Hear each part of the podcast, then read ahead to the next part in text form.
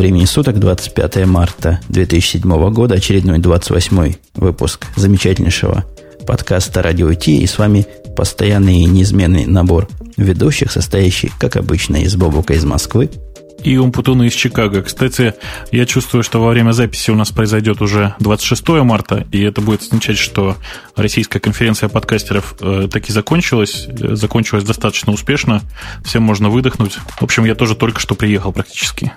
А дай нам из первых рук свои впечатления, ну, хотя бы технические. Ты вообще наших коллег технических подкастеров там застал, сговорился с ними о чем-нибудь, выяснил чего-нибудь интересное? Ты знаешь, глобально ничего такого сверхинтересного я, конечно, не запомнил.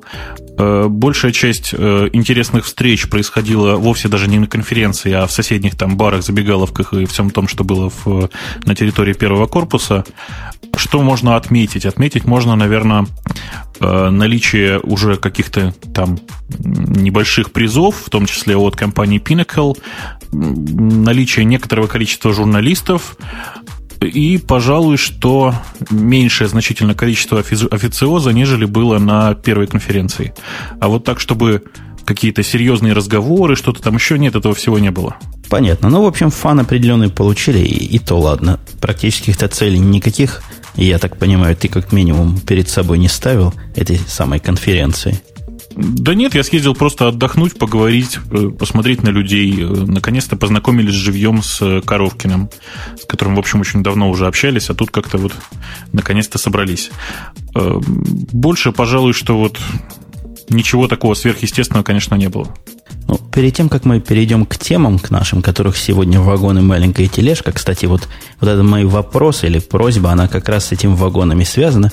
Мы тут с коллегой обсуждали какой-нибудь механизм, как собирать темы, приходили нам разные идеи, и пришла такая мысль меня спонтанная в голову, попросить помощи клуба в инструменте организации сбора этих самых тем. Ну, я себе вижу это как какой-то какое-то что-то, трудно объяснить, что, например, экстеншн к Firefox, который позволит в каждой странице нужную тему отметить как интересную для радио T, она автоматически добавится на какую-то страницу радио T, на которой все желающие, страница будет публична, могут зайти, поставить ей плюсик или минусик, поднять ее в рейтинге, и со всего этого дела, конечно, должен генерироваться RSS. По-моему, задачка не очень сложная для тех, кто умеет это делать. А если вдруг кто знает, какой набор готовых средств мы можем использовать для подобного подобного. Главное, чтобы дело движений поменьше было. Вот сегодня тем много, потому что все они в основном собирались через Google Reader при помощи проставления звездочки правильной теме. Да, вообще тема она очень интересная, на самом деле, как э, собрать общественное мнение и подготовиться к следующему выпуску, потому что э, то, что сейчас происходит, это как бы понятно. В основном тема сейчас подбирает Женя, у меня просто, просто банально руки не доходят до того, чтобы заняться подготовкой тем. Э, если бы был какой-то готовый механизм, я думаю, что и вы сами бы нам с удовольствием помогли в выборе тем, тем более, что в э, последних комментариях вот к подкастам периодически нет-нет, да кто-нибудь присылает ссылки с вопросами, а что вы думаете по этому поводу. Да, и кроме того, это бы раз и навсегда решило нашу больную проблему, где ссылки на исходные материалы – нам, мне, когда я пишу эти шоу-ноты, ссылки порой уже писать лень, и я просто позволяю себе их игнорировать, а так бы и все ссылки, и все, и все на свете было бы там. Ну, даже какой-нибудь продвинутый механизм можно было придумать, где к этому делу, возможно, какие-то обсуждения прикручивать. Но это уже такие планы в будущее. Если кто хочет помочь и запрограммировать нам такую вот штуку, у нас совершенно на это нет ни времени, ни, в общем, соответствующего опыта в такой области – было бы, конечно, круто. Да, ну, может быть, с опытом-то у нас что-нибудь и есть, а вот со временем, я думаю, очень тяжело, потому что и я, и Евгений довольно занятые люди, как кажется. А ты умеешь такие аппликации, такие эджиковские писать, где плюсик нажимаешь, оно само без перерисовки страницы все делает?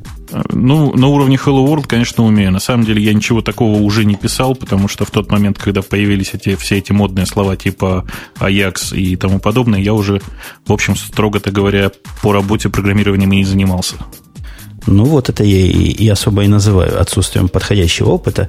Но вот переходя к нашим темам, которых действительно сегодня вагоны и малая тележка, для затравки начнем с курьеза, конфуза и смеха, а именно с новости о том, что СКО претендует на огромное количество строк исходного кода Linux. Ох, я вот сейчас никак не могу найти эту новость, новость у, тебя, у себя в закладках. Там, по-моему, меньше 400 строк, да, было. Я, когда первый раз прочитал эту новость, я кинулся посмотреть, наконец, что же это такое, что там вообще в оригинале написано.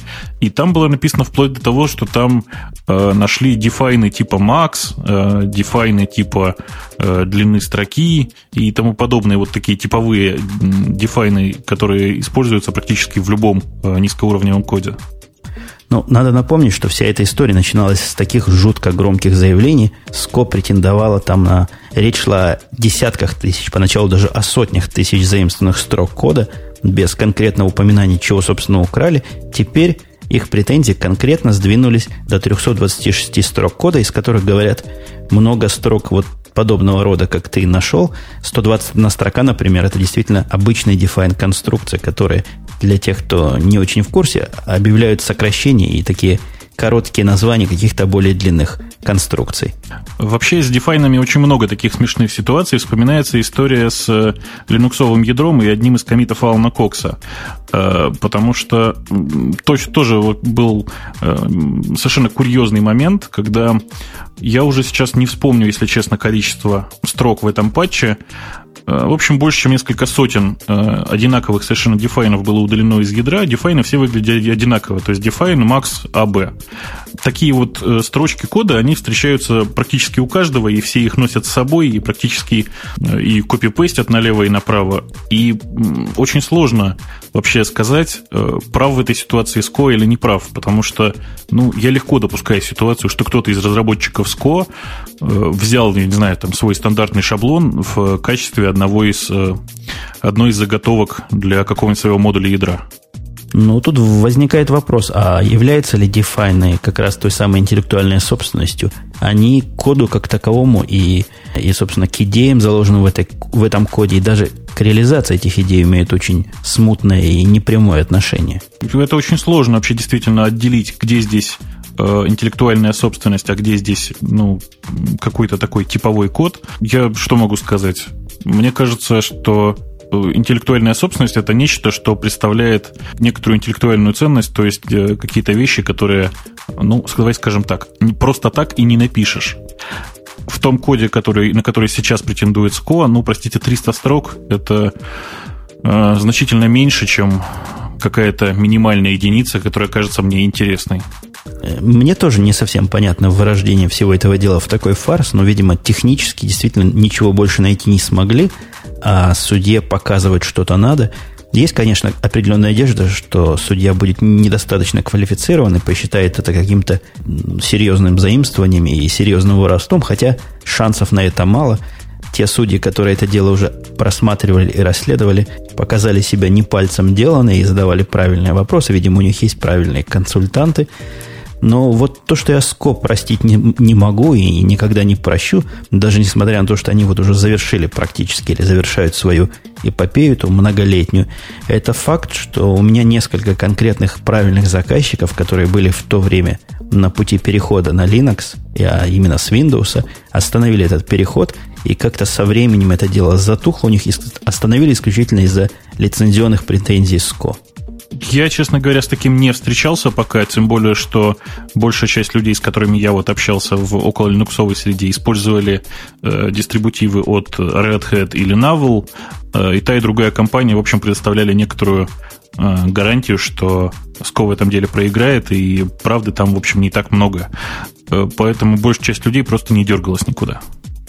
Ну, я напомню тебе, что гарантию они стали предоставлять где-то через полгода, а может даже больше после того, как это дело прозвучало. А СКО удалось-то таки напугать многих. Я, я напоминаю тем, кто не очень в курсе этой истории. Во всяком случае, по утверждениям СКО, некоторые крупные компании из тех, которые имеют десятки тысяч компьютеров с десятками тысяч установленных Linux, заплатили им те немалые деньги, они, по-моему, 600 долларов просили за станцию, и если не дождаться суда – и многие, как, как Ско говорили, им деньги такие отстегнули. Ну, я уверен, что здесь без откатов просто не обошлось, потому что, ну, не бывает так, чтобы э, какая-то серьезная компания просто вот на такой, на такой понт, чтобы ее взяли. Ну, ты, я не знаю, ты в курсе, как тут серьезные компании решают технические вопросы. в общем-то, в больших компаниях, чем компания больше, тем уровень решения технического вопроса дальше от технических людей. Пришел какой-то главный CFO, по-русски говоря, бухгалтер, посмотрел на эти страхи, на эти миллионные потенциальные штрафы, посмотрел с другой стороны, надо потратить каких-то несчастных 200 тысяч долларов, чтобы себя обезопасить, они там на скрепки больше тратят. Но я обезопасил. Ну, если это действительно какие-то жалкие 200 тысяч долларов, то речь не идет о десятках тысяч компьютеров, правда? Ну да, наверное, в этом случае компьютеров поменьше. Возможно, я и цифры перегнул, но вот такая, такая концептуальная позиция, что 600 долларов это не деньги за станцию, она имеет место быть в больших корпорациях, особенно когда покупают сервера, цена которых исчисляется пятизначными цифрами, там от 10 тысяч и больше 10 тысяч у нас, например, считается совершенно бросовым и дешевым компьютером, ну, плюс к этому 600 долларов, кто будет считать? По-моему, на этом и был построен расчет СКО. Я думаю, что им нужно было вообще развернуться чуть более широко в такой ситуации, объявить, что для конечных пользователей цена будет составлять всего 30 долларов, и срубить еще на этом немножко денег. Скажем, для физических лиц 30 долларов. Представляешь, какая красивая, привлекательная цена. Да, но мне кажется, среди физических лиц нашлось бы таких, э, мягко говоря, дураков не так много, хотя кто их знает, этих дураков. А если бы они еще упаковали чей-нибудь чужой Linux и продавали его в коробках, это была бы вообще хорошая бизнес-модель. Не, мне кажется, что это слишком дорого. Нужно просто бумажный сертификат такой выдавать, знаешь, что э, пользователь такой-то, такой-то получает э, там, индульгенцию и по отпущению всех грехов от компании СКО. Э, это было бы красиво, особенно если оформить, э, именно вот стилизовать под те индульгенции, которые выписывались с 16 по 18 век, э, выписывались католической церковью, было бы просто отлично в сторону индульгенции у нас есть тема, которая какой-то сомнительной, она достоверности, и многие комментаторы говорят, что источник этот блок, в котором она была опубликована, тоже заслуживает, ну, как минимум, некоторых сомнений, но тема любопытная. А, тема о том, что Linux сервер конфисковали с формулировкой «нет иконки мой компьютер», значит, это не лицензионное программное обеспечение – Это ты говоришь о блоге Димы Кузьменко, что-то там, по-моему, интербейс blogspot.com, да? Это история, которая называлась Open Source без бумажки. Именно так. Это действительно очень забавная история, и на самом деле я-то склонен поверить, что это вполне могло произойти, потому что люди, которые выезжают на место для проверки э, лицензионности тех или иных копий, они ведь ничего не знают там о Linux, о Mac OS X. Для них компьютер это, в общем-то, Windows. Это типовая ситуация, тем более, что последние, там, скажем, 10 лет люди в основном Windows все-таки воровали и ставили на компьютере, и для компьютера, в общем, установленный на ней Windows это был э, такой обязательный атрибут. То, как это люди воспринимают сейчас, действительно очень тяжело, очень странно. Я не понимаю, откуда здесь привязка вообще к иконке «Мой компьютер». Э, тем не менее, я думаю, что все мы сейчас можем просто подготовиться к этому заранее, защититься. Обязательно создайте иконку «Мой компьютер». Если кому-то необходимо, я могу прислать PNG-файл с моей лицензионной копией Windows э, с иконочкой «Мой компьютер». Обязательно создайте ее на рабочем столе. Я думаю, что это будет, в общем, ничем не хуже, чем сертификат от СКО, кстати. Ну, я думаю, после того, как появятся эти иконки, начнутся вопросы, а где ваши бумажные лицензии, и где приходно-расходный ордер, по-моему, это называлось когда-то, а, потраченными, купленными, и где, где, собственно, доказательства о том, что лицензия есть. Хотя в новостях было сказано, что есть нотариально заверенная копия GPL, кто-то на русский язык перевел и, и заверил, но я боюсь, что вот для этих милиционеров, которые будут приходить, она не будет являться финансовым и доказующим документом. Ну, ты знаешь, как человек, который в свое время занимался распространением одной из э, русскоязычных версий дистрибутива Linux, да, я должен тебе сказать, что одна из причин, по которым покупают, собственно говоря, коробочные издания э, Linux, именно в этом, чтобы в случае чего налоговым или там каким-то другим органам предъявить коробку, э, в которой уже есть распечатанная лицензия, и, в общем, не придерешься на самом деле.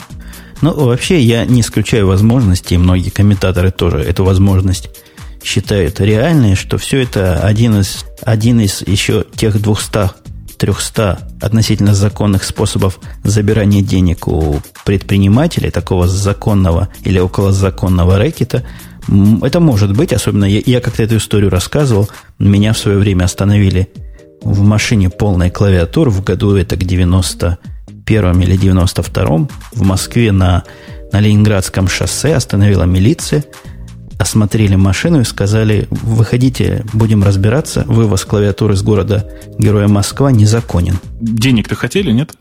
Ну, все деньгами и закончилось. По-моему, мы сошлись какой-то там то ли, то ли 100 рублей с клавиатуры, то ли 100 рублей за 10 клавиатур. Ну, как-то они там долго считали, взяли деньги, откозырнули и уехали. То есть, на самом деле, просто, им просто нужны были деньги, и никакого отношения к закону это, конечно, не имеет. Впрочем, ну, по праву сильного они попытались, в общем, снять с тебя немножко денег. Я тут пытаюсь посмотреть по праву сильного, что у нас есть, потому что переходик уж больно, уж больно приятный. Ну, как-то ничего такого особого нет по праву сильного.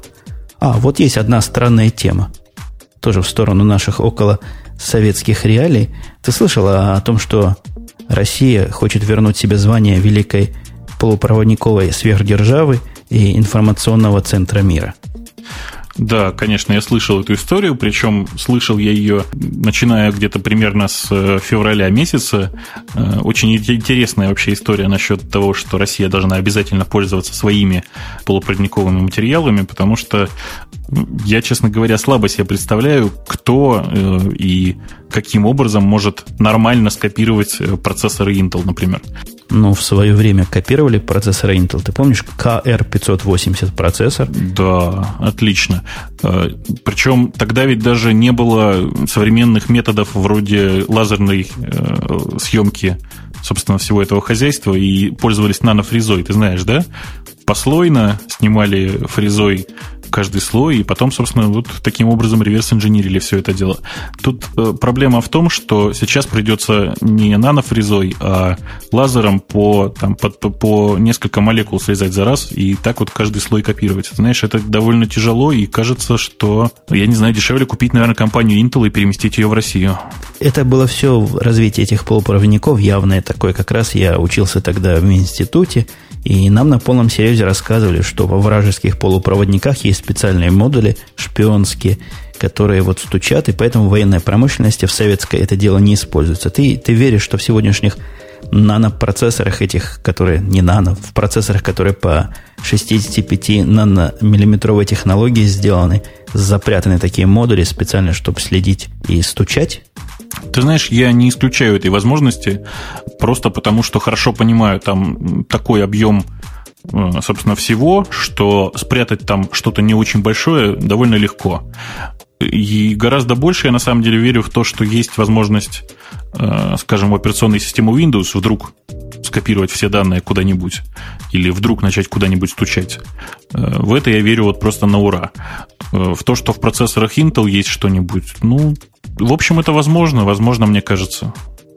То есть ты видишь себе такую технологию. Они нам поставляют компьютеры, мы их используем. Компьютеры от интернета, естественно, отключены, от сети отключены, но где-то внутри накапливают военные секреты. А потом мы каким-то образом по глупости своей отсылаем компьютеры на ремонт, видимо, потенциальному противнику, он секреты оттуда вычитывает и все про нас знает. Ну, почему обязательно так? Ты знаешь, я знаю огромное количество э, способов, как получить, э, собственно, данные с компьютера без всякой сети. Ну, первое, что приходит в голову, например, это твой компьютер, когда ты за ним рядом не сидишь, начинает э, мигать монитором, а со спутника, собственно, снимают все вот эти вот характерные помигивания и потом распознают, ну, не знаю, там банально по азбуке Морзе прямо до чего наука умеет много гитик, я смотрю. И я тоже читал о способах снимание радиоизлучения современных процессоров, и тоже вроде бы поэтому как-то можно издалека прочитать. Но все-таки, мне кажется, это ближе к области научной или, или такой киберпанковской фантастики, чем к реальности. Хотя я, конечно, могу и ошибаться. Технологии эти на то и секретные технологии, чтобы мы о них ничего не знали. Да, конечно, но на самом деле, конечно же, я не считаю серьезным вообще идею о том, что кто-то там что-то может спрятать возможность такая есть, но мне кажется, необходимости в этом нет. Потому что если вдруг по какому-то стечению обстоятельств э, подобное выплывет на поверхность, компания, которая, в общем, таким образом ославилась, она не отмоется. Вспомните, что было с компанией, по-моему, Sony, да, которая э, вместе со своими CD-дисками, вместе со своими CD-драйвами поставляла такие spyware. Ну вот действительно, отсутствие информации о подобного рода, я не знаю, уязвимостях или задних, задних проходах, задних входах в систему э, как-то успокаивает меня, потому что хакеры, они такие люди въедливые, долго, долго с ними секреты не, не продержишь, если это, конечно, не какой-то всемирный заговор. Ну, всемирный заговор с хакерами это довольно тяжело, потому что хакеры, они, в общем, по всему миру, а всемирный заговор, он должен где-то концентрироваться. По поводу хакеров, анонимности и подобных тем, есть одна тема приятная. Она у меня в разделе приятности включена. Владельцев доменов теперь не обязательно давать свои настоящие данные во время регистрации доменов, и они могут сохранять совершенно законно анонимность. Но пока еще это не так, это только предло- предложение, которое э, IC, как она, господи, называется-то, ICANN, да, э, собственно, вот эта организация, она предложила анонимизировать пользователей, которые зарегистрировали домены, потому что вроде как это не очень хорошо, не очень красиво, вообще ну, например, владельцу порно-сайта, я думаю, довольно стыдно. Но вообще это палка о трех концах. Во-первых, это немножко лукавое утверждение о том, что ты обязан быть настоящим физическим человеком, чтобы зарегистрировать. Это такая кормушка для регистраторов, которые за отдельные деньги, и деньги, на удивление, большие, так, например, GoDaddy продает домен за 5-6 долларов, а вот услугу анонимизации этого домена продает в два раза дороже, чем цена домена. То есть они могут на себя его как бы записать, так что твои данные не будут показываться нигде, ни в Whois, никаким образом нельзя будет найти, они будут скрывать это, хотя ты будешь оставаться настоящим владельцем этого домена. Да, это сейчас довольно неплохие деньги, и я не понимаю, что будет делать GoDaddy, лишившись этого э, довольно, в общем, неплохого бизнеса. Ну, мне всегда, не всегда, но мне зачастую хотелось спрятать свои имена, потому что, ну, мало ли, зарегистрировал какой-то домен и не хочу всему миру свои планы рассказывать, потому что даже по имени домена можно представить, какие планы ты лелеешь и чего ты собираешься разработать. И вот приходится идти на поводу всех этих регистраров, которые берут действительно деньги. И меня всегда это возмущало. Но вот такая ситуация. Сегодня, если действительно ICAN разрешит нам анонимную регистрацию, я вижу в этом сохранение не очень больших, но денег, с одной стороны, а с другой стороны, найти концы, конечно, если у вас домен уведут, будет гораздо труднее. Э, и не только это, на самом деле, есть еще довольно много э, других случаев, например, я не знаю, там, типовое мошенничество с подделкой внешнего вида страницы eBay, э, когда человек покупает домен, который выглядит, ну, скажем, похоже на eBay или на сайт Microsoft, совершает некоторые противоправные действия, и после этого умывает руки, и мы его уже больше никогда не найдем, если не узнаем, кто же он был на самом деле. И продолжая наши темы приятностей, у нас есть две маленькие приятности. Одна от Microsoft, а другая от Google. Обе относительно мелкие, конечно, но все равно не лишены очарования. Google представил, я не, они называют это темой для, для персонализированных домашних страниц. Я не знаю, насколько это можно назвать темами, но выглядит, конечно, прикольно. Да, особенно мне понравилась, понравилась та тема, на которой автобусная остановка. А я ставил только одну, которая за, за солнцем следит и показывает тебе погоду. Ну, в зависимости от погоды в твоей зоне часовой или где-то там находишься, возле своего индекса показывает либо синее небо, либо дождик. Вот такая у меня стоит. Мне кажется, я не удивлюсь, если действительно Google нас слушает и делает свои выводы – мы в прошлый раз как раз упоминали о том, что персональная страница гугловская, ты упоминал, не очень популярна. Вот тебе, пожалуйста, сразу ответ оперативный очень из Гугла на нашу критику нелицеприятную. Я думаю, что они нас слушают, э, потому что количество наших слушателей уже э, по-любому зашкаливает за две с копейками тысячи. По-любому они должны нас слушать. Вот я просто уверен. Э, по крайней мере, российский офис слушает нас точно. А Microsoft, наш друг Microsoft, компания, которую мы с тобой нежно и трепетно любим, за что нас нежно и трепетно ругают в комментариях. Ты читал в последнем комментарии, за что любители Microsoft обиделись? Э, насчет того, что мы не приглашаем какого-нибудь собеседника от, от компании Microsoft? Ну, ну, это ладно. А один из любителей Microsoft обиделся за то, что мы PHP ругаем. Господи, э, я просто уже теряюсь в логике. Э, давайте, давай сделаю небольшое заявление. Дорогие друзья, э, если вы хорошо программируете под Microsoft Windows, если вы хорошо программируете на PHP, неважно, вместе или по отдельности, Мои контакты найти очень легко. Я сейчас могу его проговорить. bolbuk собака justice.org или thebob uk собака gmail.com.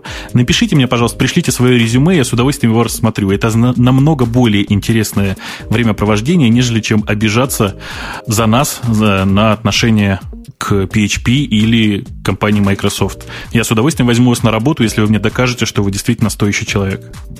У нас была тут с тобой тема одна в разделе «Разное» про Microsoft Vista, и вот я почитал ее, она такая шикарная тема и прекрасная статья о том, что Vista это больше, чем приятная мордашка, как перевел бы какой-нибудь э, недоделанный переводчик.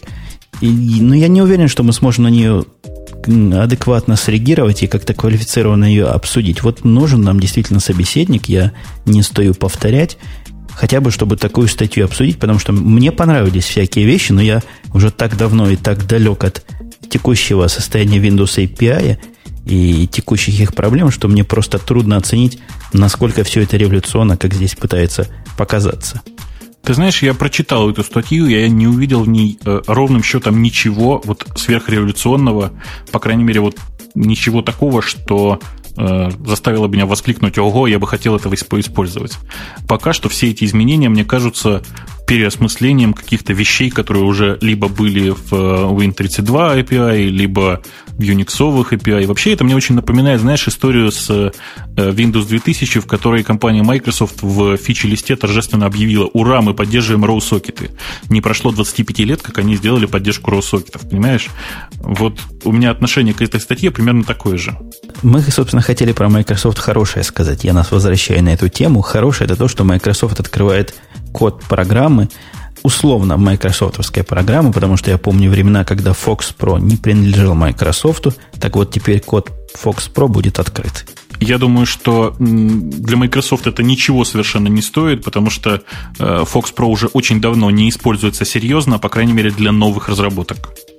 Насколько я знаю, Microsoft прекратила разработку Fox Pro и всей этой линейки Fox Pro объявила как умерший, и то ли он уже не поддерживается, то ли в скорости не будет поддерживаться. И в этом смысле, конечно, дать код комьюнити э, для того, чтобы Fox Pro хоть как-то продолжал жить. Э, возможно, это удивит кого-то, но я знаю несколько компаний, у которых на Fox Pro действительно какие-то инструменты написаны, они цветут и пахнут со своим Fox Pro, хотя, хотя конечно, думают о переводе на более другие, ну, тоже майкрософтовские технологии. А что у Microsoft осталось э, из подобных технологий, вот кроме общей системы Navision, или как она теперь называется? Ну, я даже не знаю. Те, вот, те орлы, с которыми я общаюсь, которые на Fox Pro, они любят, собственно, за что Fox Pro? За визуальный доступ к таблицам и за визуальное программирование баз данных. По-моему, это так они называют в переводе на русский язык. Теперь, теперь все это, конечно, пойдет на .NET, на, на все новые прибабахи. Я не знаю, какой бэкэнд будет в виде базы данных, собственно, но там, насколько я знаю, может быть любой. Ага, то есть, э, во-первых, надо сразу оговориться, что мы говорим о современных версиях Fox Pro, который называется Visual Fox Pro, э, которые уже чисто майкрософтовские, да? Потому что я-то знаю огромное количество людей, которые пользуются еще старой досовской версией, которая не носила приставки Visual. Э, это во-первых. Во-вторых, действительно, ну, вполне возможно, что можно э, большую часть того, что легко делалось в Visual Fox Pro, сделать в современных .NET средах, хотя мне кажется, что в скорость разработки все равно упадет, потому что той визуальности, которая была в Visual Fox Pro, им будет очень сильно не хватать.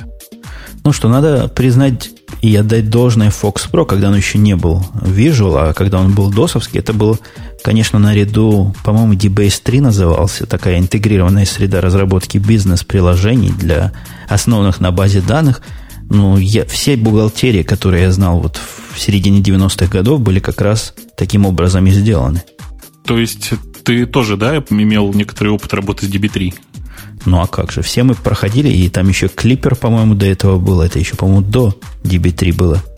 Клипер, кстати, жив до сих пор. Ты знаешь, да, что есть э, некоторая удмуртская компания, я уже сейчас не очень помню подробности, тем не менее, они разрабатывают некоторую open source ветку Клипера, расширяя и язык, и пытаясь поддерживать функциональность, э, совместимость с предыдущими версиями, и какой-то у них уже и GUI интерфейс появился. Вообще, Клипер в последнее время как-то начал активно двигаться вперед.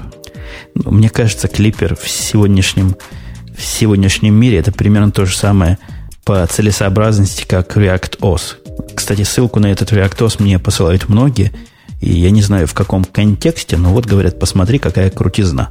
Э, крутизна-то крутизна, но пока что о ReactOS говорить серьезно не приходится. Конечно, э, не хватает э, многих вещей. Вообще ReactOS это такой проект в очень ранней стадии. А, особенно вот, учитывая то, что он 10 лет уже разрабатывается. Ну, он разрабатывается, начал разрабатываться, насколько я помню, еще до появления проекта Wine, потом появился проект Wine, и внутри React стал использоваться Wine Backend, и, собственно говоря, и вообще вся, весь слой совместимости он сделан на основе Wine сейчас. Э, тем не менее, говорить действительно о серьезной совместимости с Windows пока нельзя. Э, к сожалению, даже вот я не побоюсь этого слова Internet Information Server запустить нельзя точно пока. Ну, не знаю я, является ли это недостатком или достоинством. Это я так злопыхаю. Но вот у нас есть странная тема такая, действительно странный вопрос. И, в общем, темы-то в вопросе нет. Я полез посмотреть. Там одна дискуссия на 800 комментариев на слэш-доте. Является ли ассемблер сегодня релевантным языком? Ты сам-то как считаешь? Я считаю, я как человек старой школы, что хотя бы один ассемблер каждый должен знать. Э, хотя бы один, это вот, например, Z80 устроит? Z80 устроит, Intel 8080 устроит, устроит даже знание системы команд какого-нибудь программируемого калькулятора. А, ну то есть в таком случае мы с тобой просто сходимся во мнении, что нужно достаточно хорошо знать, как на самом деле работает процессор для того, чтобы хорошо программировать на высокоуровневых языках. Совершенно согласен, потому что вот это новое поколение, даже не новое, последние, наверное, два поколения программистов далекие от железок и далеких от низкого уровня, для них многие вещи, которые для тех, кто хоть раз писал на низком уровне машинам, для них эти вещи являются полнейшей загадкой. Как там данные, как там программы, для них это, в общем, для многих из них это какая-то мистика. То есть пишешь код, а компилятор уж сам разберется. Я, честно говоря, в последнее время вижу очень много людей, которые вообще о том, как работает процессор, не имеют никакого понятия, несмотря на то, что эти люди, ну, например, э, очень неплохо пишут э, на Java. Кстати, вот как ты считаешь, должен ли разработчик на Java знать, э, как внутри устроен JVM?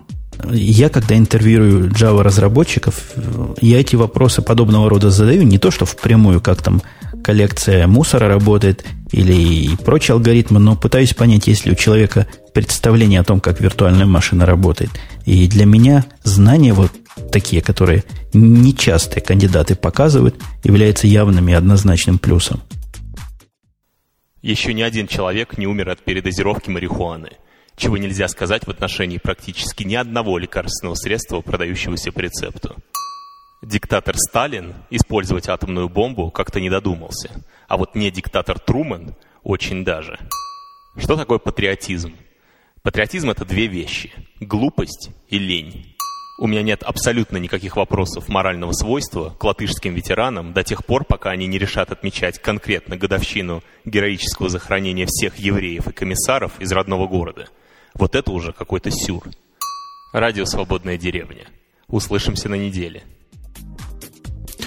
А можешь ты задать вот какой-нибудь типовой вопрос, который ты обычно задаешь на собеседовании? Просто ради интереса. Ну, один из простых вопросов, на который, как ни странно, отвечают очень редко. Он как не очень книжный, по-моему. Зачем надо файлы закрывать в Java-то вообще? Ну, то есть я имею в виду, ты создаешь объект, который, э, который с каким-то ресурсом работает. Ресурс, например, файл. Делаешь открывание этого файла, и я им уже подсказываю, файл обязательно надо закрыть прямой командой close. Зачем бы это надо было сделать? Ага, то есть ты спрашиваешь, задаешь вопросы не столько на э, знание языка Java, насколько на вообще общее представление о том, как работает э, операционная система и современные языки, да? Ну, это скорее вопрос на то, что собственно, правильный ответ о том, что сборщик мусора работает не гарантированно, и понятия деструктора как такового понятного и ясного, как это в C++ есть, здесь нету, поэтому до деструктирования дело может и не дойти в ближайшем будущем, и объект окажется неосвобожденным. Но тут есть еще вторая проблема, которая заключается в том, что если ты порождаешь э, открытие файлов очень-очень часто, а практически не закрываешь их, ты э, рискуешь нарваться на ограничение количества открытых файлов, с одной стороны, а с другой стороны, просто на утекание файловых дескрипторов. Да, в, в этом смысле я тоже люблю, когда у меня есть кандидаты, которые и C++, и, и Java знают, я люблю их погонять на различиях. Ну, действительно, люди с C++ бэкграундом, он как-то все-таки уровнем пониже будет, язык, хотя тоже очень высокоуровневый с какой-то точки зрения. Они, как правило, точнее себе представляют, как там это все может происходить, или пытаются хотя бы догадываться о том, как это все дело внутри происходит. Э, у те вот люди, которые работают у меня, они почти все э, очень хорошо себе представляют, как э, устроен C++ компилятор, по крайней мере. Потому что на том, что мы называем наши входные экзамены, наши вступительные экзамены, на тех собеседованиях, которые мы проводим перед тем, как принять C++ программиста на работу, задается очень много вопросов о том, как же именно компилятор представляет себе те или иные C++ конструкции. Поэтому я-то со своей стороны в своих программистах уверен просто на 100%.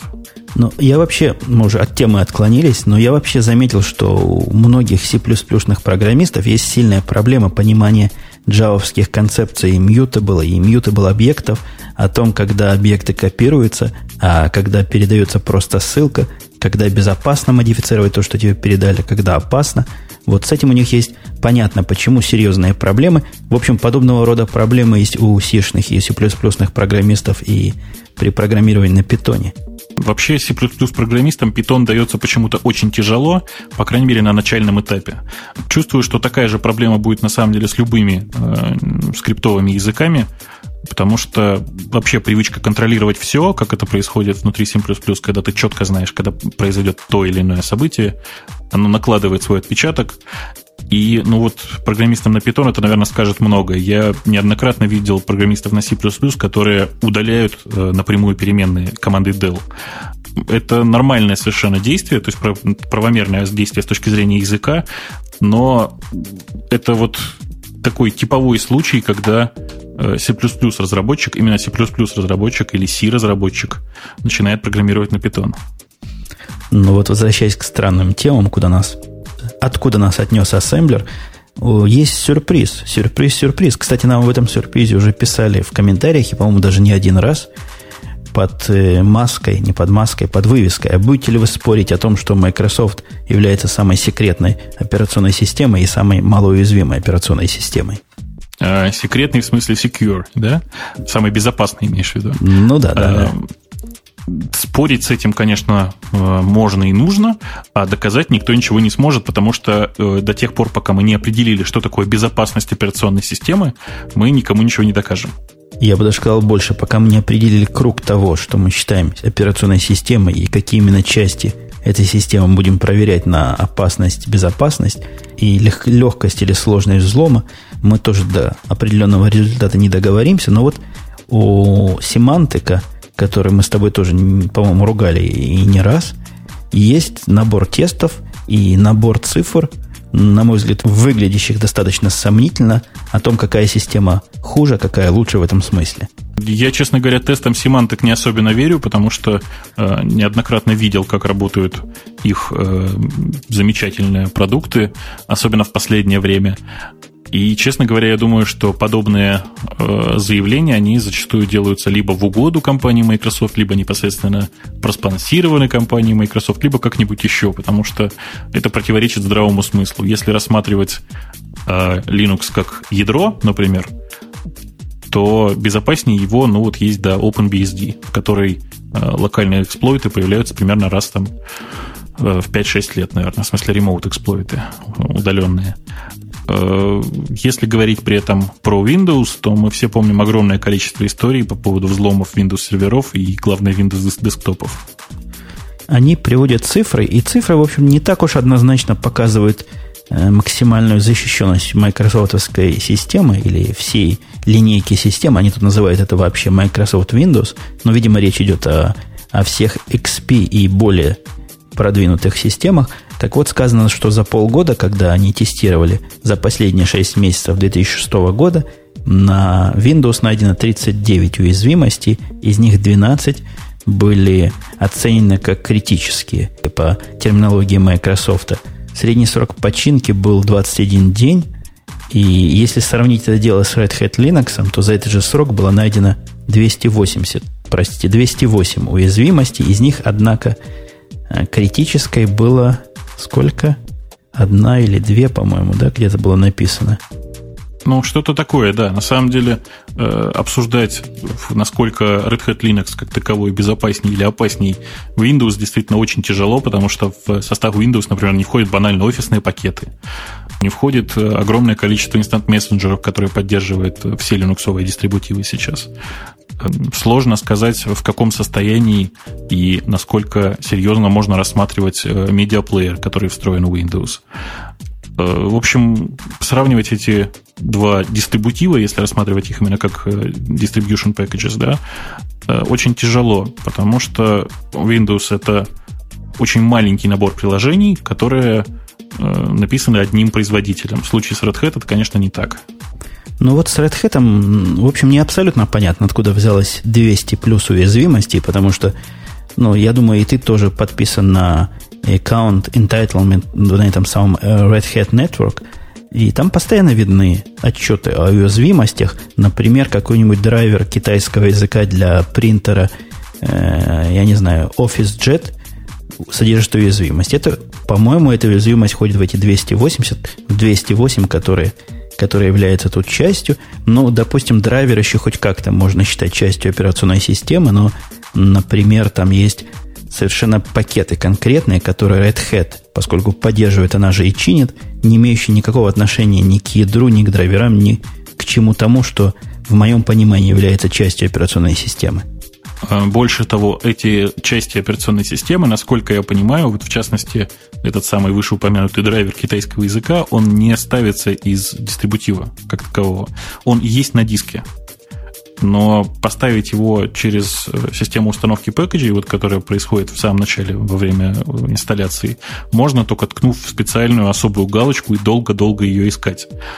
А, вообще сравнивать эти уязвимости с теми уязвимостями, которые находят в э, Windows, собственно, которые вот так ставятся из коробки, довольно тяжело но нас с тобой тут э, любителями маков обзывают, поэтому не можем про мак промолчать. Сказано, что аж целых 43 уязвимости в OS X найдено в Mac OS X, и одна всего имела высокий приоритет. По-моему, я даже помню эту, которая имела высокий приоритет. Это было что-то через с уязвимостью и возможностью хакнуть ваш компьютер по Bluetooth, если вы находитесь в близости физически, имеете юзернейм подходящий. Что-то в эту сторону было довольно громкое. Ну, опять же, я вот просто боюсь сравнивать с тем, что происходит в Windows, э, хотя бы по тому, насколько э, серьезные уязвимости находятся периодически на серверной платформе Microsoft, потому что я не очень хорошо слежу за э, десктопной платформой Windows XP. Действительно очень тяжело, потому что находятся периодически ремоутные эксплойты, которые позволяют получить доступ вплоть до, ну, понятно, администраторского аккаунта Э, просто банально через сеть. А здесь э, с Bluetooth история, конечно, довольно неприятная, но я не подпускаю обычно незнакомых людей на расстоянии 2 метра к э, своим серверам. А вот у меня такой вопрос, даже не вопрос, а такое, такое наблюдение по жизни вскочило. Помнишь, мы с тобой, когда ругали PHP, на мой взгляд, совершенно заслуженно ругали, мы приводили в качестве подтверждения нашей позиции тот факт, что ну, не может быть на хорошем языке столько плохих программистов. И у меня подобный опыт в последнее время почему-то по таинственной причине и с операционными системами линейки Windows и XP и 2003 у нас в конторе, в корпорации теперь есть штат настоящих специалистов по этой операционной системе. И они, ребята, хорошие. Но вот с моей точки зрения, ну, если бы у меня были такие администраторы для Linux или для других продакшн серверов на базе Unix-подобных систем, я бы, наверное, покончил жизнь самоубийством или потрывал бы им просто в гневе руки. Э, я тебе хочу сказать, у меня проблема прямо противоположная. У меня приходит э, довольно много сейчас очень хороших Windows-программистов, просто отличных. Приходит человек, представляешь, да? Э, начинает рассказывать о себе, рассказывает о том, как много он программировал под Win32 API, под разные Windows-системы. Мы прогоняем его по базовым тестам на знание там, языков, каких-то алгоритмов, чего-то еще. Человек просто отличный, идеальный. И ты думаешь, господи, ну наконец-то у меня в отделе разработки Windows Windows приложений, у меня есть такой небольшой отдел, там э, наконец-то появится еще один хороший программист. И тут мы задаем главный вопрос, который задаем всем, в принципе, разработчикам. Э, скажи, а чем бы ты хотел сейчас заниматься? Он говорит, ну, если честно, я бы хотел перестать программировать под Windows и начинать э, вот э, работать с чем-то юниксовым, потому что, ну, этот Win32 API, он, я уже просто вот не могу его видеть. Почему-то это происходит со всеми адекватными разработчиками, которые приходят к нам и говорят, что имеют опыт Win32 разработок. По какой причине это происходит, я не знаю. У меня, у меня ситуация в, не в сторону программистов, а у меня ситуация в сторону... Я вот конкретный пример жизни приведу. Поскольку мы работаем в корпоративной среде, там есть масса всяких доменов, и я не знаю, как называется, но вот то, что пишется перед именем, и потом виндовсовский слэш ставится, видимо, это доменами называется. Угу. И у нас есть юзеры в этих доменах, у юзеров различные привилегии, все секретно, и там меняются юзеры автоматически, пароли требуют ввести, все как у больших. Но вот для серверов нам открыли специального такого системного юзера, под которым все наши сервисы как бы бегут – и вот оказалось, что у этого пользователя, который в конце концов оказался сервисом, а не пользователем, я тоже этой разницы не понимаю, там у них есть юзеры, есть сервисы, какие-то плохие права. То есть права хватают для того, чтобы читать с локального диска, писать на удаленный диск, но почему-то этот юзер или этот сервис, вот это, вот это аккаунт этот не может писать на локальные диски. Вот этой проблемой, которая, ну, если бы что-то подобное возникло у меня в Linux или в другом Unix, который я более или менее знаю, прекрасно понятно, как это чинить. И, в общем, понятно, что где надо подкрутить и что где надо поменять, чтобы получить нужное право. Здесь целых два с половиной админа и еще их начальник пытались эту проблему решить, причем такими методами, что я хватался за голову. Они говорят так, а теперь мы откроем пользователя с таким же именем, только локально, и посмотрим, что получится. Они вообще понимают, что там происходит? Я думаю, что они-то как раз понимают, что там происходит, но вот эта странная Windows логика, она при объяснении нам тоже кажется очень странной. То есть мы с тобой, как люди не очень виндовсовые, скажем так, плохо воспринимаем э, происходящее. Я вообще периодически общаюсь с нашими Windows-админами и понимаю, ну, наверное, э, там 5 из 10 слов, которые они произносят. Э, при этом я хорошо понимаю, что проблемы, с которыми они сталкиваются, ничего общего с юниксовыми проблемами не имеют. Поэтому мне их искренне жаль. Э, это действительно очень тяжелый труд. Э, опять же, Windows админов на самом деле хороших очень мало. И те, что у нас есть, они, слава богу, достаточно хороши для того, чтобы справляться со своими обязанностями, но вот я говорю, я их понимаю очень плохо. Но меня пугает не то, что я их не понимаю. Бог с ним, мало ли, что я не понимаю. Наших соляревских админов я, наверное, еще меньше понимаю, когда они начинают про зоны разговаривать между собой и вовлекают меня в эти разговоры. Но такое впечатление, что метод проб является одним из основных методов починки. То есть мы вот подкрутим здесь и посмотрим, что получилось. Это меня искренне пугает и, я, и даже возмущает. Потому что я не хочу свои системы, чтобы они базировались на удачных или неудачных пробах. А, я на самом деле имел некоторый опыт общения с э, действительно очень хорошо подготовленными э, Windows-админами, и у них чаще всего это не метод пробы ошибок. У них это метод, ну, например, изучения registry, да, или каких-то таких хитрых манипуляций, о которых я бы никогда даже не подумал, что это возможно и приведет к какому-нибудь результату. Понимаешь? То есть это, по большому счету, для меня это такой вот набор людей-шаманов, которые Э, пару раз постучав в бубен, заставляют работать э, эту операционную систему. Я не очень готов пока работать на серверах с операционной системой, которой нужно стучать в бубен, чтобы она работала. Да-да, а бубен, если, если наши слушатели не знают, считается непременной принадлежностью Linux, FreeBSD и всяких других юниксовских систем, но оказывается это уже не совсем так и, и далеко не является правдой. Да, тем более, что, я говорю, у нас достаточно подготовленные люди, и даже им периодически все равно приходится стучать в бубен. Я смотрю еще, что нам в странных темах есть. Есть странная тема, которая странным образом исчезла из источника о том, что Novell заявила, использование Linux обходится дороже использования Windows. Я не знаю, чего там они говорили. Ты успел ее прочитать? Я, честно говоря, прочитал только заголовок и понял, что, э, видимо, Навал пыталась в очередной раз э, как-то отработать тот договор, который у них есть теперь с компанией Microsoft. Но, по крайней мере, звучит это так. Действительно, источник, собственно, наш э, эту страницу удалил. Э, может быть, это действительно была какая-нибудь провокация. Тем не менее, я легко готов поверить в то, что Навал может э, выдать такое заявление сейчас.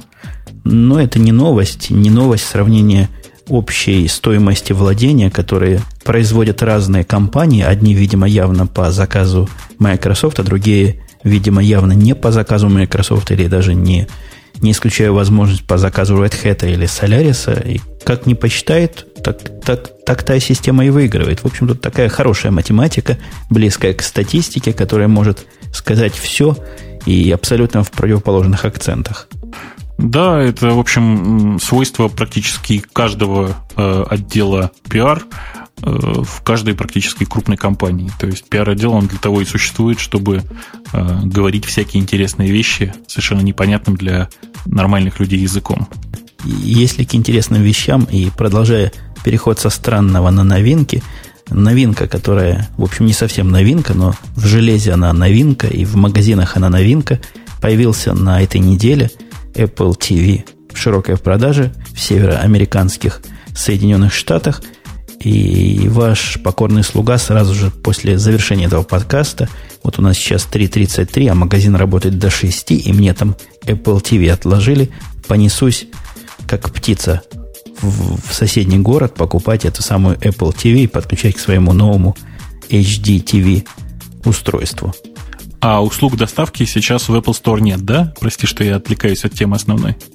Наверное, услуга доставки есть, но мне приятнее вот пойти, ткнуть пальцем, забрать и принести. Это будет вот сейчас, это будет сегодня, не надо будет ничего ждать. На сайте Apple TV можно заказать, и там, по-моему, два или три дня э, отправка. То есть, если было бы терпение, можно бы за недельку все это легко получить. Но я предлагаю нашим российским слушателям не возбуждаться особенно, потому что вряд ли Apple отправит такое устройство вам на, на ваш домашний адрес. Ну, я думаю, что отправит, по крайней мере, с Apple Store заказать, в смысле, с официального магазина Apple заказать в Россию можно. Другое дело, что доставка будет стоить, ну, не 25 долларов. Э, возвращаясь, собственно, к теме, мы тут э, нашли замечательную совершенно статью, по-моему, на Engadget на тему того, что э, некоторые анонимные хакеры уже умудрились ну, если это можно так сказать, взломать э, содержимое пристав... этой самой приставки и заставить его проигрывать э, Xvid и тому подобные файловые форматы, которые, э, если я не ошибаюсь, поддерживает Perian. Perish, как называется это набор этих плагинов QuickTime? Да, вроде так и называется, но пока мы не углубились в объяснение, собственно, этого хака, я тебе скажу, что мне этот хак напоминает – ты знаешь, на Russian Podcasting есть вики, который в том числе и по моей инициативе был создан. Так вот, вики этот недавно хакнули примерно таким же образом, как хакнули Apple TV. И я, зайдя на вики, увидел страницу, и там было написано «хакнута такой-то группы». То есть кто-то зашел, внес текст, сохранил и считает это таким крутым дефейсом. Вот примерно такое же произошло с хаком Apple TV. Ну, собственно, тут э, никакой хакерской группы или чего-то такого нет. Э, ребята просто честно сказали, что они взяли и поставили просто новый софт, который даже не ими разработан, э, на эту приставку. И, в общем, все хорошо понимают, что тут произошло. Конечно, это не хак, э, просто ребята добавили поддержку. Apple TV по заявлениям э, самого же Apple несет на борту операционную систему, основанную на OS X, и те, кто разобрали это устройство, вынули диск оттуда и поставили его в коробочку, чтобы пристально изучить, говорят, что то, что там есть, очень похоже на OS X. Ну, возможно, несколько урезано, но не настолько, чтобы файлы лежали не в тех местах. И кодеки ставить, в общем, дело совершенно банальное. Взял, скопировал куда надо, и, все сразу заработало. Меня удивило, что это, в общем, обычный интеловский компьютер. Вот что меня удивило. А что тут такого удивительного-то? Э, он очень маленький, э, в нем жесткий диск, при этом у него, я не очень понимаю, у него блок питания внешний, да? Отдельный? Как-то на картинке не видно, но сегодня я буду это точно знать.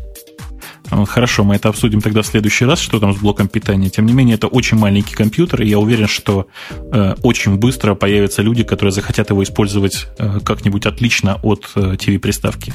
Вообще-то говоря, тоже немножко от темы отклоняясь, я в одном из обсуждений чего-то, по-моему, даже не нас, а кого-то другого, кто хвалил, осмелился хвалить Остен, и его там пытались запинать не любители Остен.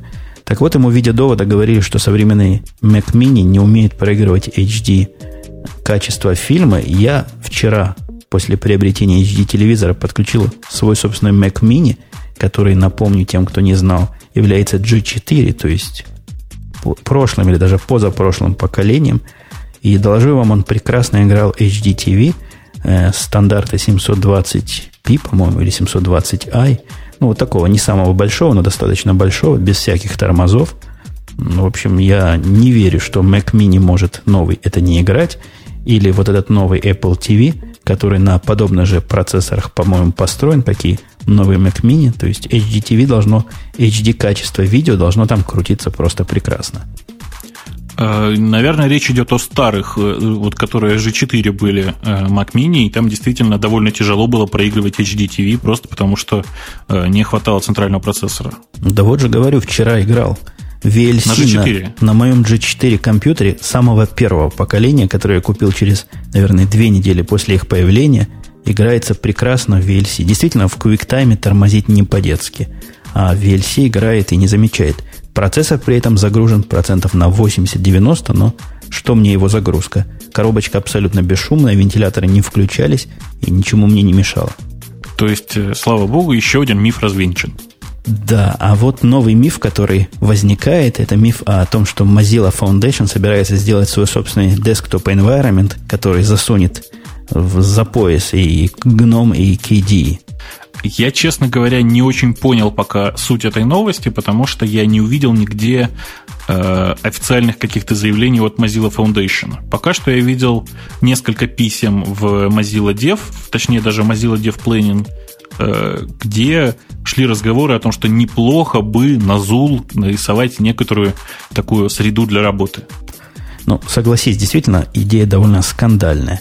В общем, в сегодняшней войне Гнома и KDE, которые а, они, как республиканцы и консерваторы, уже поделили между собой все, а тут появляется некий новый игрок на таком странном, на такой странной базе, на базе Зула, которая, ну, явно, судя по Mozilla, не самая быстрая и видимо, не совсем то, что надо для э, десктоп-менеджера широкого профиля. Вот пытается о себе как-то заявить, официально, неофициально, но все равно я понимаю, откуда эта новость так прорвалась на первой странице и набрала много дигов. Э, на самом деле в обсуждении на Dig, по-моему, этой новости были очень правильные комментарии на тему того, что э, пусть они хотя бы заставят, я не знаю, свои приложения типа Firefox и Thunderbird работать нормально через Zool.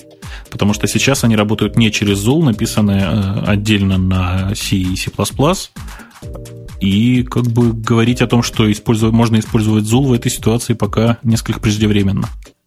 Маленькая новость в новинках я не примену сказать, потому что был довольно долгое время удовлетворенным пользователем системы, в общем, ID, наверное, правильнее сказать, Slick Edit. Так вот, вышла версия 2007 Slick Edit. Я не обновлялся до 2007. У меня даже не было предыдущей 11 версии. Но, тем не менее, для тех, кто ее использует, я их искренне поздравляю. Видимо, система будет работать еще лучше, еще быстрее и позволять вам редактировать ваш замечательный исходный код на Java C, C++ гораздо качественнее, чем это делал раньше. А, слушай, скажи мне, пожалуйста, а ты научил, наконец, э, SlickEdit нормально работать с русским языком? Ну, вообще у меня такой проблемы никогда не стояла. Ты что, пишешь на русском языке комментарии внутри? Э, нет, я периодически хочу внутри, например, э, какого-нибудь темплейта, в смысле текстового файла, который, в который подставляются данные, написать что-нибудь на русском языке. А, действительно была проблема, и в тех версиях, в последней версии 10, с которой я работал, нельзя было русский язык прикрутить без, без э, бубна, напильника и такой-то матери, но с этим совсем прикручивалось. Ну, может быть, сейчас стало полегче. Они все в сторону то ли, то ли Qt, то ли GTK мигрируют. У них раньше был мотив, OpenMotive, по-моему, а теперь они, значит, двигаются в сторону более, более-менее стандартных вещей. Ну, довольно лукаво сказано о том, насколько оно кроссплатформенное, например, работает под Linux и OS X. Ты видел, как оно под OS X работает? Честно говоря, нет, я только запускал его под Linux. Ну, под OS X оно не работает. То есть оно работает под, э, под, под Darwin, по-моему, называется, X11, которая там поднимается. Выглядит ага. при этом жутко, и, в общем, половина функций OS при этом не работает. То есть, если нет никакого другого выхода, конечно, можно ее и так запустить, но гордо заявлять о том, что она настолько кроссплатформенная, я, я бы на их месте не стал. Ты знаешь, я думаю, что надо все-таки посмотреть на 2007 версию. Может быть, они наконец-то, наконец-то сделали э, нормальную работу с X. Э, вообще, меня, честно говоря, от использования SlickEdit отпугивала, отпугивала всегда его цена, потому что цена сейчас его версии под Linux какая-то просто нереальная. А, в общем, использовать ломаную версию мне не позволяет совесть пока. Э, у SlickEdit много хороших фич в том, что касается программирования на C и для C++. Но вот в смысле программирования, использования как ID для Java я никакого для себя особо глубокого смысла не нашел, и, в общем, поэтому от нее постепенно отказался. Она у нас в корпорации является, в нашей отделе корпорации является стандартом SlickEdit для C++ проектов, но для Java мы ее абсолютно не используем. Кстати, для Python ее довольно удобно использовать было. Э, я, честно говоря, не, не, не понимаю, зачем он мне нужен для э, Python, потому что у меня есть Emacs, который работает везде, э, и работает, кстати, хорошо, и в том числе и с русским языком. Я сейчас, честно говоря, просто в шоке был. Я помнил, что Slickady достаточно дорогая программа, но я сейчас смотрю, это же мама, мама дорогая. 300 долларов ведь. 300 долларов оно еще подешевело. Оно раньше стоило почти 400. Я просто в каком-то нехорошем шоке. И эта версия 300 долларов, это версия под Linux. Да-да, под версия под Linux. И, в общем-то, сама по себе надо понимать, что SlickEdit это не, не такое ID, которое... Например, глядя на Eclipse, это такое ID, в котором дебаг вот свой собственный. А здесь ты можешь подключить внешние вещи. Внутренний дебаг, он не особо дебажит. И, в общем, таких каких-то революционных вещей, которые... Ну, хотя ты знаешь, есть такая... Я не помню, как называется эта система разработки и отладки на C++ для больших Unix, цена которой измеряется килодолларами, а не просто сотнями долларов. Я, конечно, понимаю подобные ситуации, э, но ведь там это просто какая-то специализированная вещь, а это просто даже не IDE, а действительно очень удобный редактор для кода. Я просто вот сейчас рассматриваю цены, я чувствую, что у меня волосы шевелятся во всех местах. Представляешь, цена текстового редактора с, да, пусть с хорошей поддержкой C++ и Java, э, так вот, мультиплатформенная версия с набором медиафайлов каких-то, как здесь указано, 800 э, долларов, 700, 799. Я что-то как-то не, ну конечно. Не понимаю, что там столько стоит. Ему, прямо скажем, трудно будет конкурировать с любимым тобой Emacs при нулевой цене, да, по-моему. Или любимым да, мной Eclipse тоже при подобной же нулевой цене.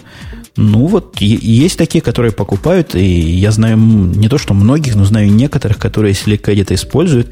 Большинство из тех, кого я знаю, используют SlickEdit для разработки C-шных программ, даже не C++ программ, на какие-то специализированные embedded платформы.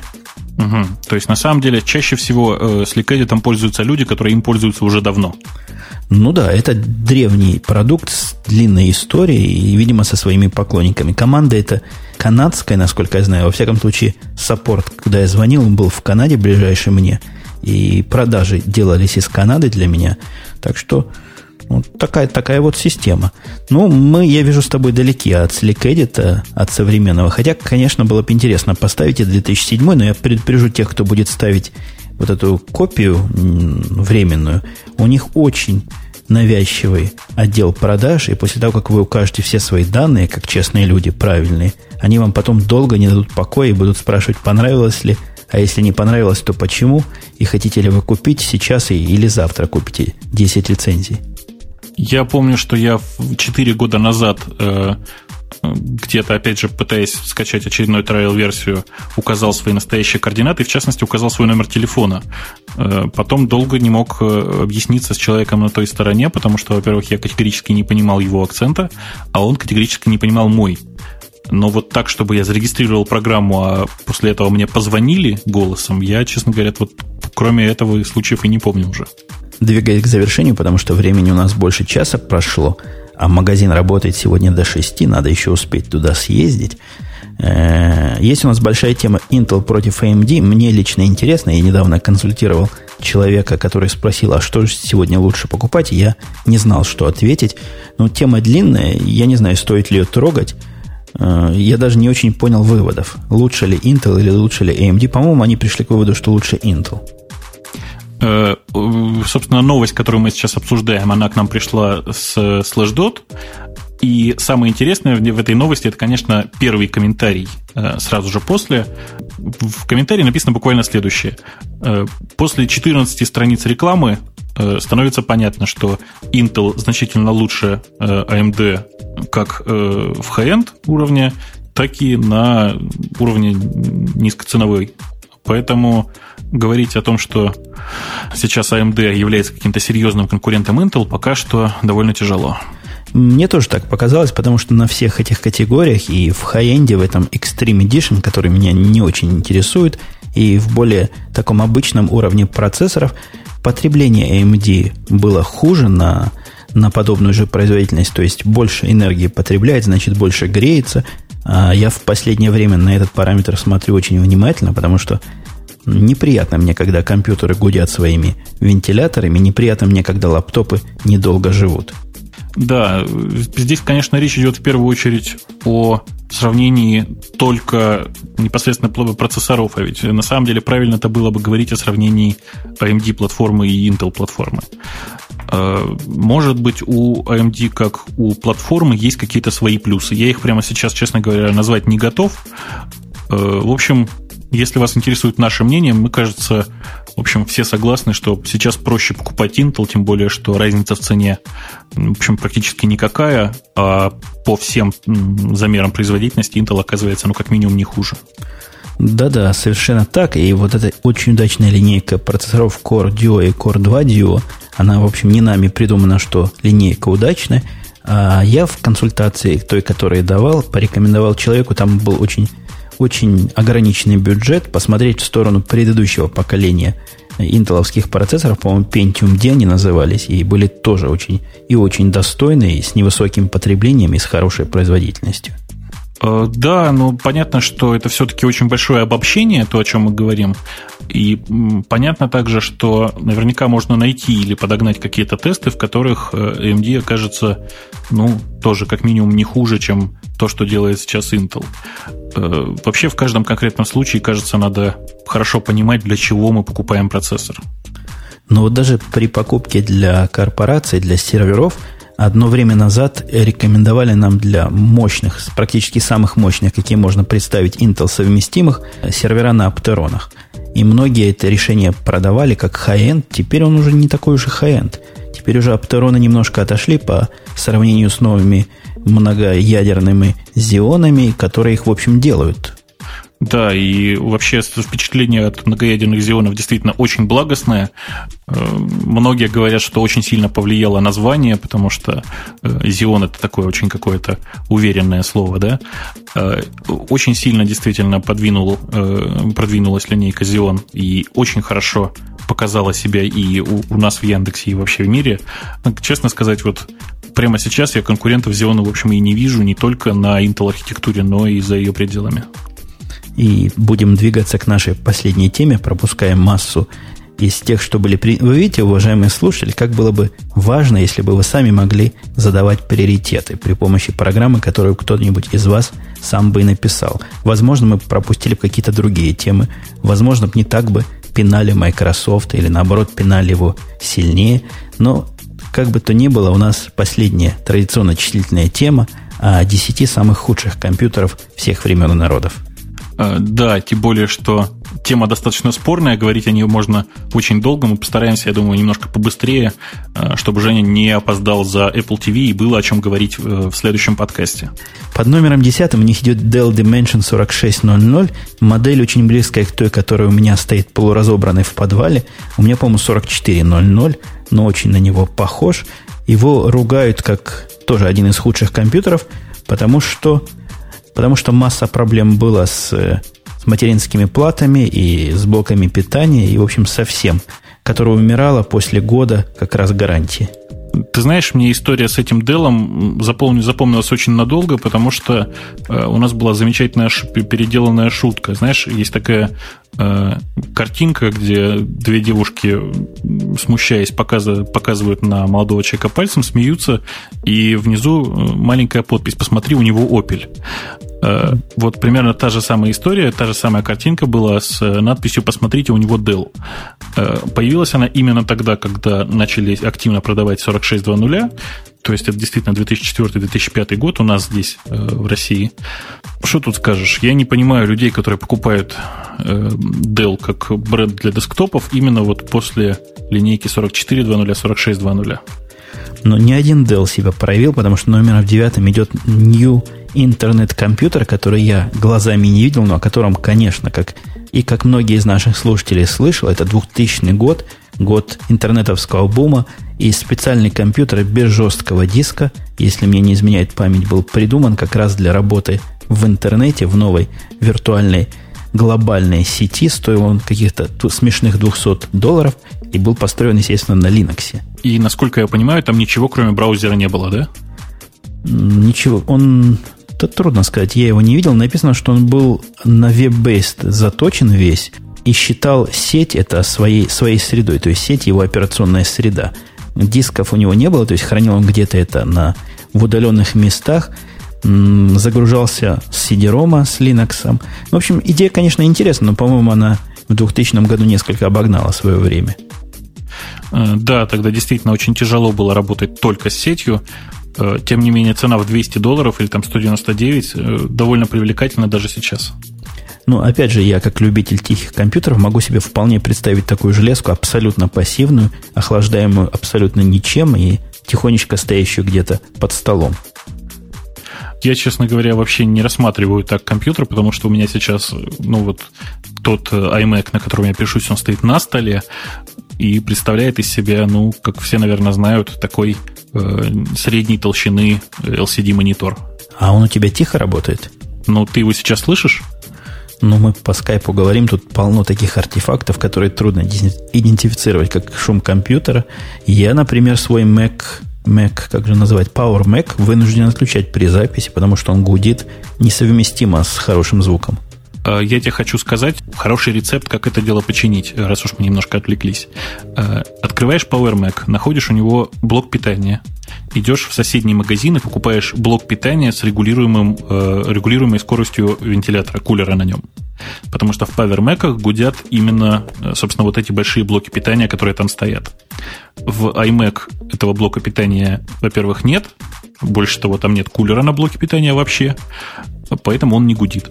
Ну да, также он не гудит, как и не гудит мой MacBook, на котором я все это записываю, как не гудят мои Mac Mini, которые тоже с ноуту, ноутбуковскими платами внутри. Но вот, переходя к следующему компьютеру, я его тоже примерно помню. У меня даже один из представителей этой линейки стоит, опять же, в подвале. У меня какой-то подвал, склад худших компьютеров получается. Это eMachines e-Tower 366C 99 года.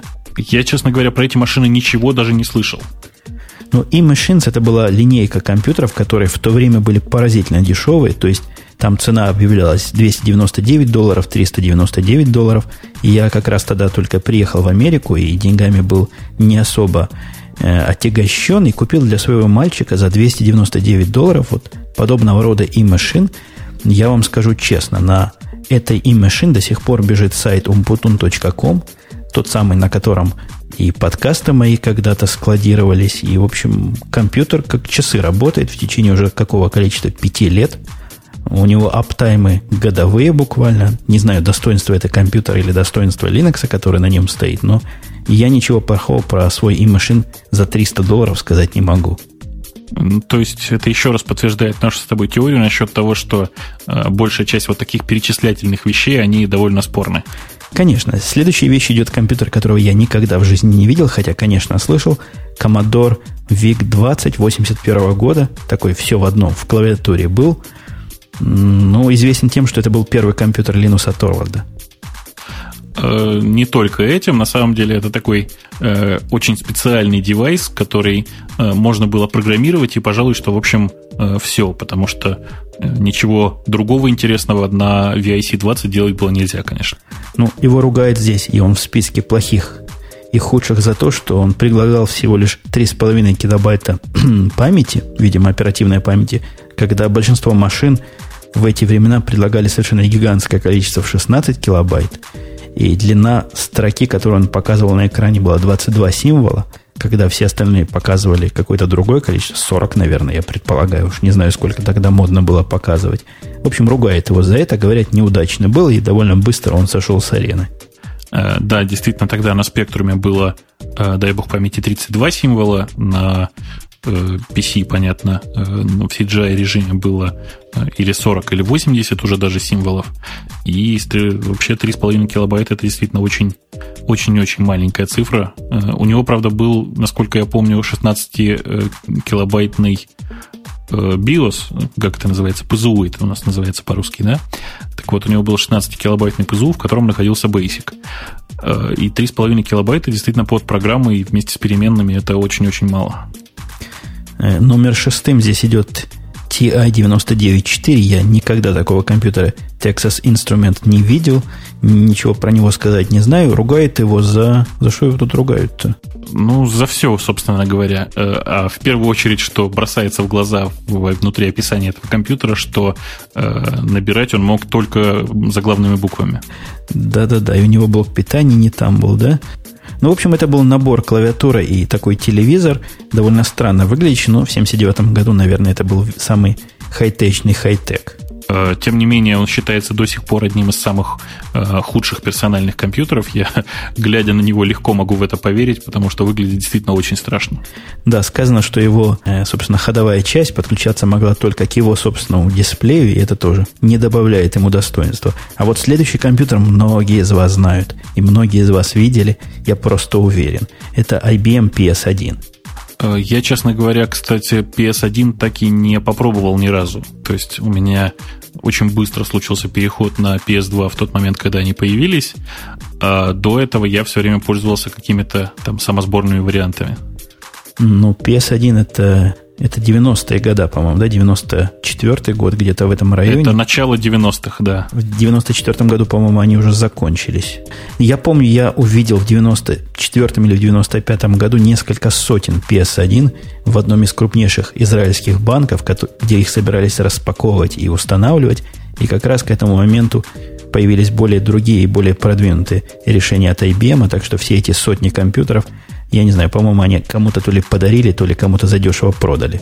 А, я так понимаю, что PS1 просто морально устарел и действительно был очень быстро распродан по дешевке в тот момент, когда появилась и серия PS2, и появились первые копии IBM PS1 э, уже не в закрытой архитектуре, как это было сделано, собственно, компанией IBM. Да и сама IBM очень быстро отказалась вообще от идеи закрытой архитектуры, и после выхода PS2 стало понятно, что закрытая архитектура как система для э, наполнения персонального компьютера уже не живет.